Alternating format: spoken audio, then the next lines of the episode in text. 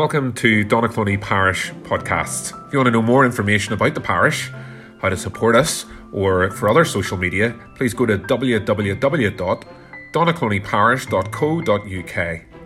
Thank you. I'm the rector here in St John's Parish. Great to be with you, folks, in Donaghcloney Parish, and a big thank you to Brian, your rector, for the privilege to join and share God's word with you today. So I'm just going to read from Ruth chapter 2. Now Naomi had a relative on her husband's side, a man of standing from the clan of Elimelech, whose name was Boaz. And Ruth the Moabite said to, Na- to Naomi, Let me go to the fields and pick up the leftover grain behind anyone in whose eyes I find favour. Naomi said to her, Go ahead, my daughter. So she went out, entered a field, and began to glean behind the harvesters. As it turned out, she was working in a field belonging to Boaz, who was from the clan of Elimelech. Just then Boaz arrived from Bethlehem and greeted the harvesters. The Lord be with you. The Lord bless you, they answered. Boaz asked the overseer of his harvesters, Who does that young woman belong to? The overseer replied, She is the Moabite who came back from Moab with Naomi. She said, Please let me glean and gather among the sheaves behind the harvesters. She came into the field and has remained here from morning till now, except for a short rest in the shelter. So Boaz said to Ruth, My daughter, listen to me. Don't go and glean in another field, and don't go away from here. Stay here with the women who work for me. Watch the field where the men are harvesting, and follow along after the women. I have told the men not to lay a hand on you, and whenever you are thirsty, go and get a drink from the water jars the men have filled. At this, she bowed down with her face to the ground. She asked him, Why have I found such favour in your eyes that you notice me, a foreigner? Boaz replied, I've been told all about what you have done for your mother in law since the death of your husband, and how you left your father and mother and your homeland and came to live with a people you did not know before. May the Lord repay you for what you have done. May you be richly rewarded by the Lord, the God of Israel, under whose wings you have come to take refuge. May I continue to find favour in your eyes, my Lord, she said. You have put me at ease by speaking kindly to your servant though I do not have the standing of one of your servants. At mealtime Boaz said to her, Come over here, have some bread and dip it in the wine in the wine vinegar. When she sat down with the harvesters, he offered her some roasted grain. She ate all she wanted and had some left over. As she got up to glean, Boaz gave orders to his men, Let her gather among the sheaves and don't reprimand her. Even pull out some stalks for her from the bundles and leave them for her to pick up and don't rebuke her. So Ruth gleaned in the field until evening. Then she threshed the barley she had gathered, and it amounted to about an ephah. She carried it back to town, and her mother in law saw how much she had gathered. Ruth also brought out and gave her what she had left over after she had eaten enough. Her mother in law asked her, Where did you glean today? Where did you work? Blessed be the man who took notice of you. Then Ruth told her mother-in-law about the one at whose place she had been working. The name of the man I worked with today is Boaz, she said. The Lord bless him, Naomi said to her daughter-in-law. He has not stopped showing his kindness to the living and the dead. She added, that man is one of our close relatives. He is one of our guardian redeemers.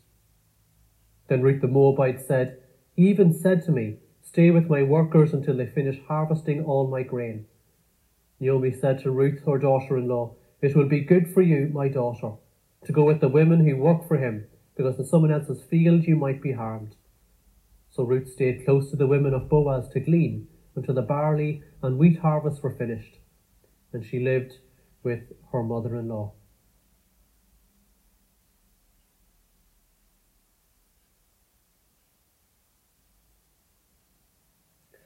I always really loved the season of harvest. Uh, growing up in Cavan in the countryside on a farm, being a bit of a country bumpkin, um, I always love uh, harvest, and particularly coming into churches and seeing all the different flowers, you can uh, all the different colours, smelling all the different produce. It's just a real great visual reminder of the goodness and of the faithfulness of God in a really tangible way.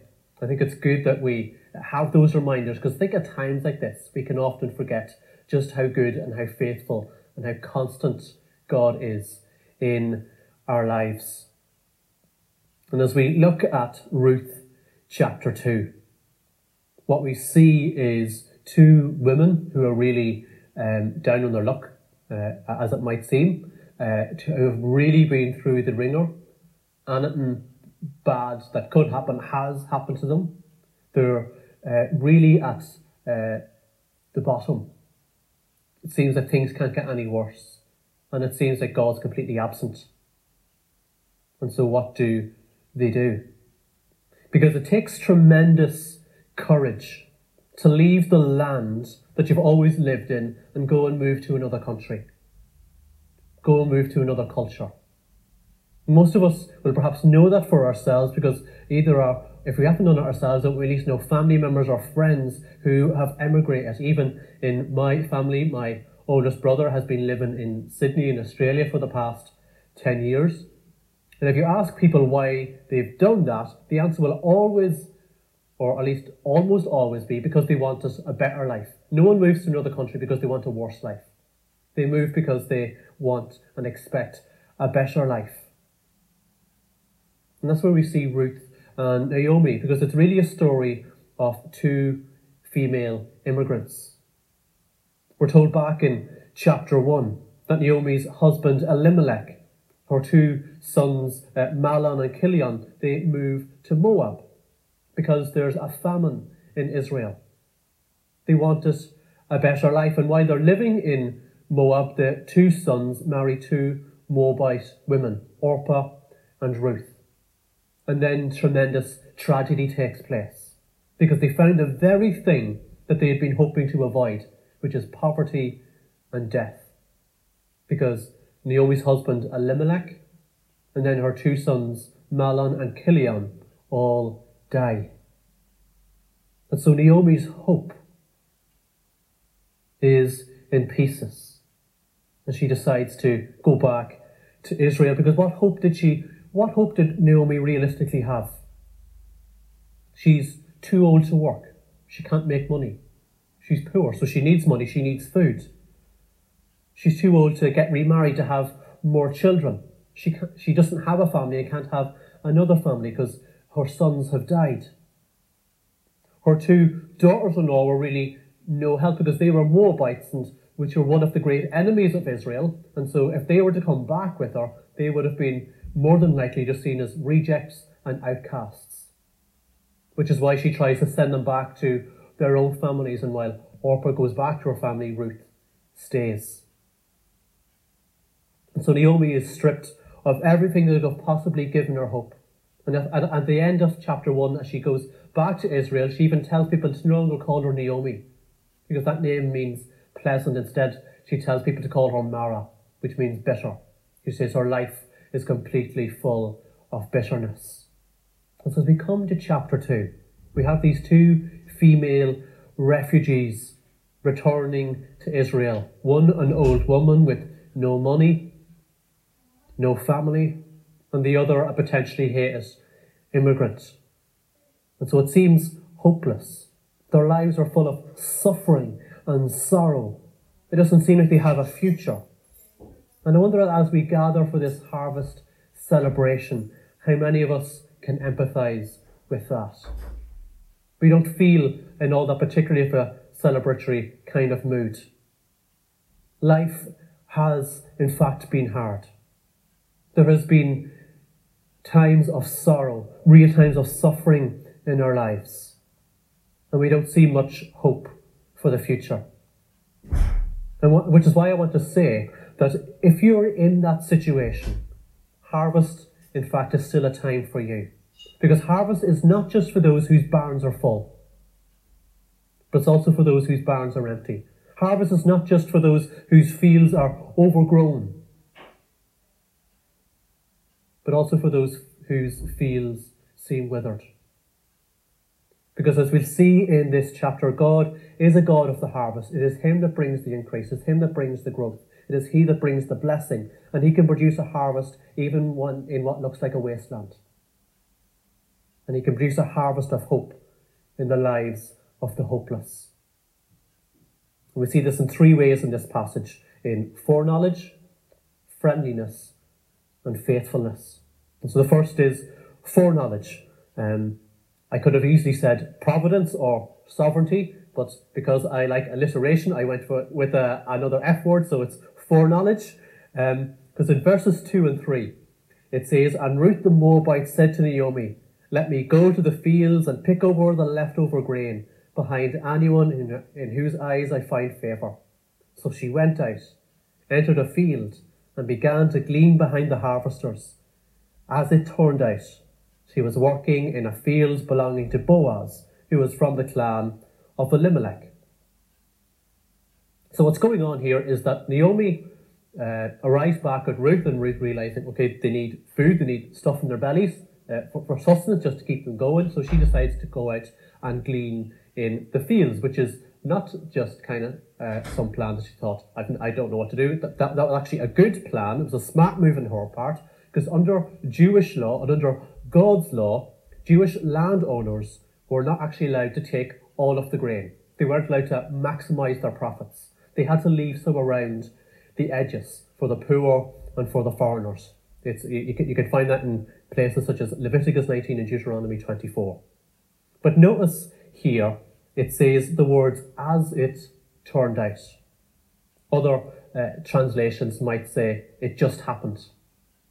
In other words, what the, the writer is saying here is that it just so happened that the very field that Ruth went to just so happened to belong to Boaz. And Boaz just so happened to be related to Elimelech, who just so happened to be Naomi's husband. You know, it's a bit like the guy um, who was looking for a parking space and he's driving round and round uh, the car park, couldn't find a parking space, so uh, he, he prayed a quick prayer and said, Lord, if you help me find a car parking space, now I'll give my life to you. I'll do whatever you want, just help me find a car parking space. And so he, he lifted his head, and lo and behold, there was a free space. And he, and he quickly said, Just never mind, Lord, I found one myself. You see, there's certain moments in our lives that we can look at as either a coincidence or as an intervention. And these words, as it turned out, are meant to be seen as the intervention of God in the lives of Ruth and Naomi. Because Ruth just leaves the house with, with a plan to go out and get some food for her and her mother in law. But she had no idea of the intervention, of the foreknowledge of God and what He had in store for her as she went out gleaning that day. And so, if you're someone listening to this today and you don't have a clear plan for your life, let me encourage you. Because I can uh, testify and witness even to in my own life. I am someone who has a, a speech impediment, uh, a, stammer. Uh, I couldn't read in class, um, couldn't tell people my own name. Um, really, really didn't like any kind of speaking or social interactions. And if you had asked me as a teenager what I wanted to do with my life, I knew more with what I didn't want to do than what I did want to do. And I definitely, absolutely, positively assuredly wanted nothing, nothing, nothing to do with any kind of public speaking. Dreaded it, hated it, thought that's absolutely not for me. And so without really knowing what I wanted to do, um, but knowing that I liked maths, I liked engineering, and so I went and I studied quantity surveying, which is all about working with um, the materials and the cost of materials in construction. And in college, I loved it. And I thought, you know, this is what I'm going to do with my life. But then I got my first job uh, with uh, a company and I absolutely hated it. And so I felt like a kind of limbo. I thought, what on earth am I going to do? Do I just go and get another job? Do, or do I go and I go back to college and I train in something completely different? And I just remember waking up one morning and praying to the Lord, I really don't want to go to work today. And so I really need help from you. I really need advice from you. I really need an intervention from you. I need you to clearly open a door. Make it clear about what you want me to do. And all I can remember the Lord saying to me was, just look out your window. Because from my bedroom window, I could see my local church. And as soon as I looked out the window and clocked eyes on the church, I just felt the Lord saying, That's where I want you to be. Now, I didn't immediately know that was ordained ministry, but that began the process of which has brought me here. Now, I can look back at my life. I can look back at all that stuff and say, you know, what an absolute strange set of coincidences. From not really knowing to what I wanted to do, to just kind of haphazardly going and do and studying at quantity surveying, to then going out into the real world and into a job I didn't like, and then, despite having a stammer, somehow ending up leading a church in Lurgan where I do a lot of public speaking now. All very, very strange. Or I could look back in hindsight and say, you know, the Lord has been involved in every step of my life. That even when I didn't have a plan for my life, even though, oh, even though I didn't know the direction where to go, I didn't know what the future held, I didn't know what to do. God did have one and was working to fulfill it in my life. Because that's what we see in Ruth and Naomi's life. Ruth's just going out. She's just being the obedient daughter in law here. She's going to make a living for her mother in law, and God takes her right at that moment, takes her right there, and makes something spectacular happen for her. And so, if you're in a similar place, don't worry about not having your plan, the, the plan for your life all meticulously planned out and worked out. God has the foreknowledge for that. Just be obedient and trust Him with your life. Trust in His plan for you. So, first is foreknowledge. Second is friendliness. Because Boaz arrives on the scene as Ruth is in the field gleaning and he sees Ruth. He, from the foreman, he learns who she is. And then he goes over to her and he says in verses 8 and 9, My daughter, listen to me. Don't go and glean in another field, and don't go away from here. Stay here with the women who work for me. Watch the fields where the men are harvesting and follow along after the women. I have told the men not to lay a hand on you. What Boaz's words are telling us here is that he is concerned for Ruth because he knows that if she was to go and glean in another field, she could possibly be hurt, she could be taken advantage of, she could even be killed. And so Boaz warns his men not to go near her. Because Ruth was, again, she, she was, a, Mo, she was a, a Moabite. She was one of the hated enemies of Israel. Moabite people were just seen as horrible, wicked, and as the enemy. And so she could have been really hurt. But not only that, Boaz didn't want her to go out even gleaning him on the edges of his fields because he thought that, that the other poor, they might even attack her. So Boaz tells her, out of concern, stay with his working women. Marvelously, he tells her that not only can she glean, because she's not just getting the scraps from the edges, he's, he's basically saying, you can harvest. She can take as much as she wants. She can take as much as she can carry and bring it home. And Ruth is astounded by the friendliness and the heart of a man who would be so open to a poor and marginalized woman such as her. Do we see the power of friendship here? Because what is it that transforms Ruth's and Naomi's life? Because it's not a sermon. It's not a, a church event. It's not even a, a government program. The transformation comes entirely through the friendship of Boaz and nothing else. Which means that when new people come among us, are we, are you someone who goes out of your way to welcome them, to extend hospitality to them, to be friendly, to be generous to them? Because the Christian really ought to be the one who is the first to reach out, the first to welcome. Those of us who have known the friendliness of God in our own lives, or to be the first one to approach someone and say, you know, we're so glad that you're here. It's really great to see you. Come and join us. Come and participate. Come and join in. If you've no one to sit beside, then that might be trickier at the moment, but um, come and at least be near me. It's great to have you with us. We're so great, so glad to have you join us. You're so welcome. Because unless we're brave enough to do that, and we're intentional enough about it to do that, that just doesn't happen.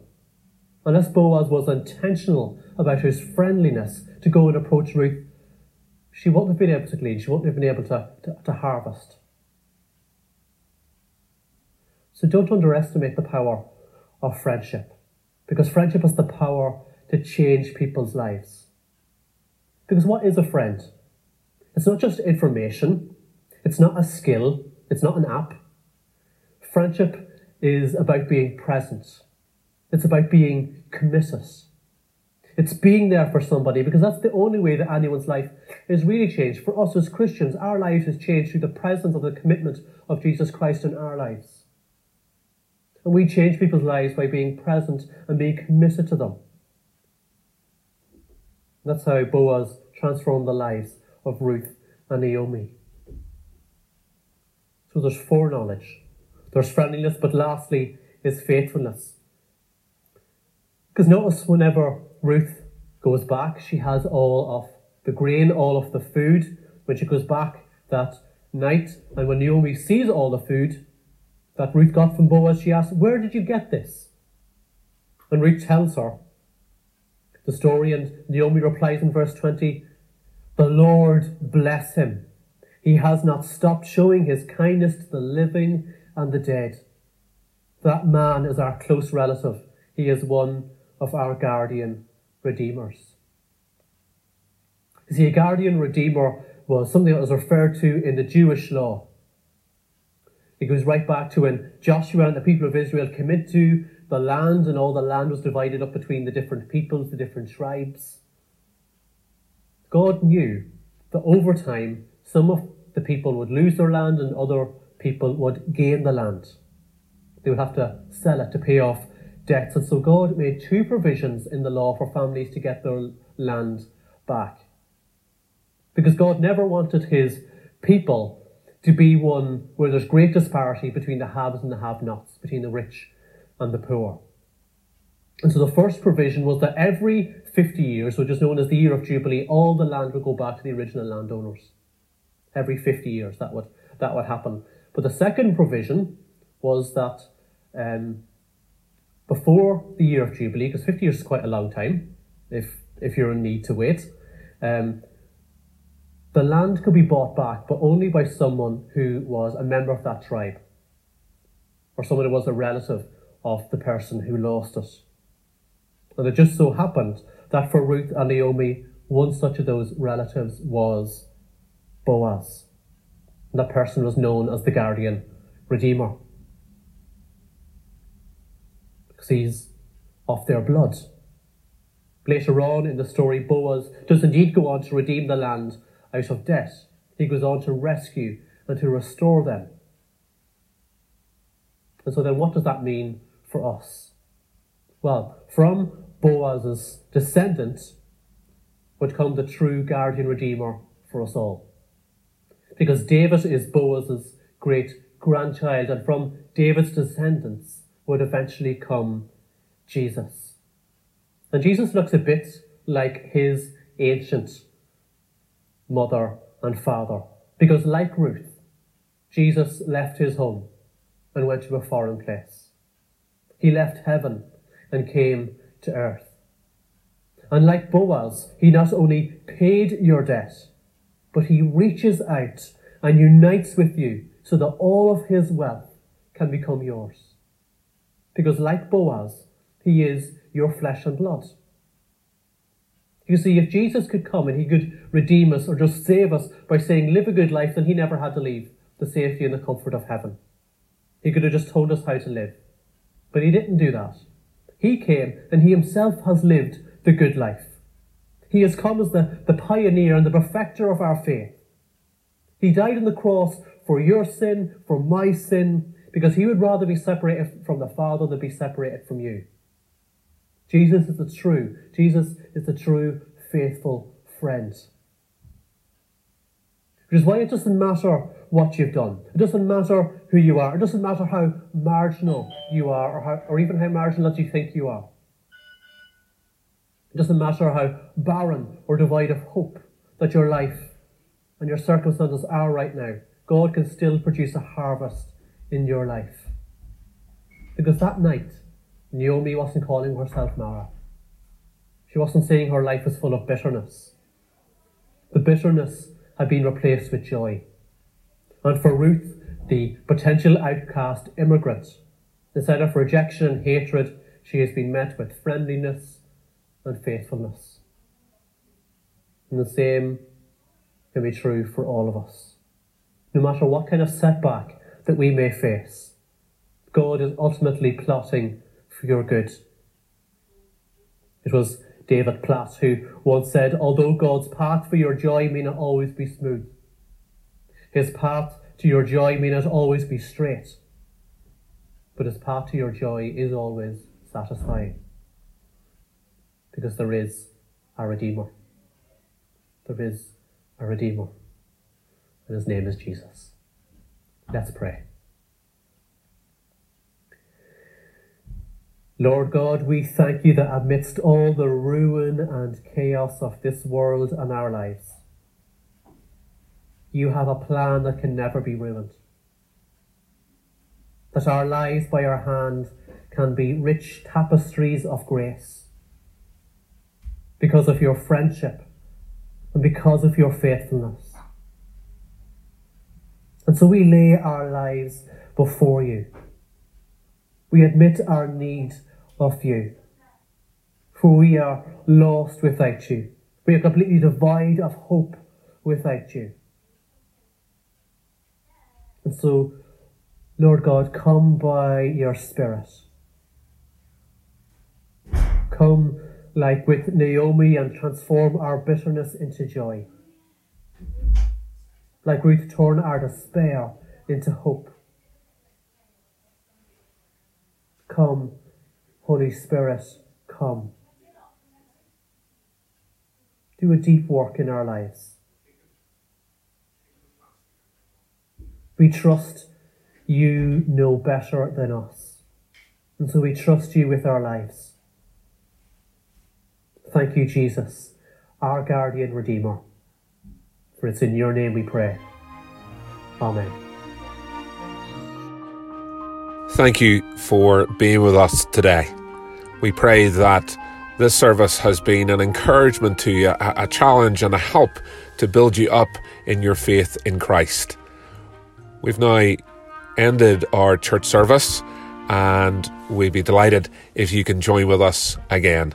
Thank you for being with us in Donaghcloney Parish. God bless you.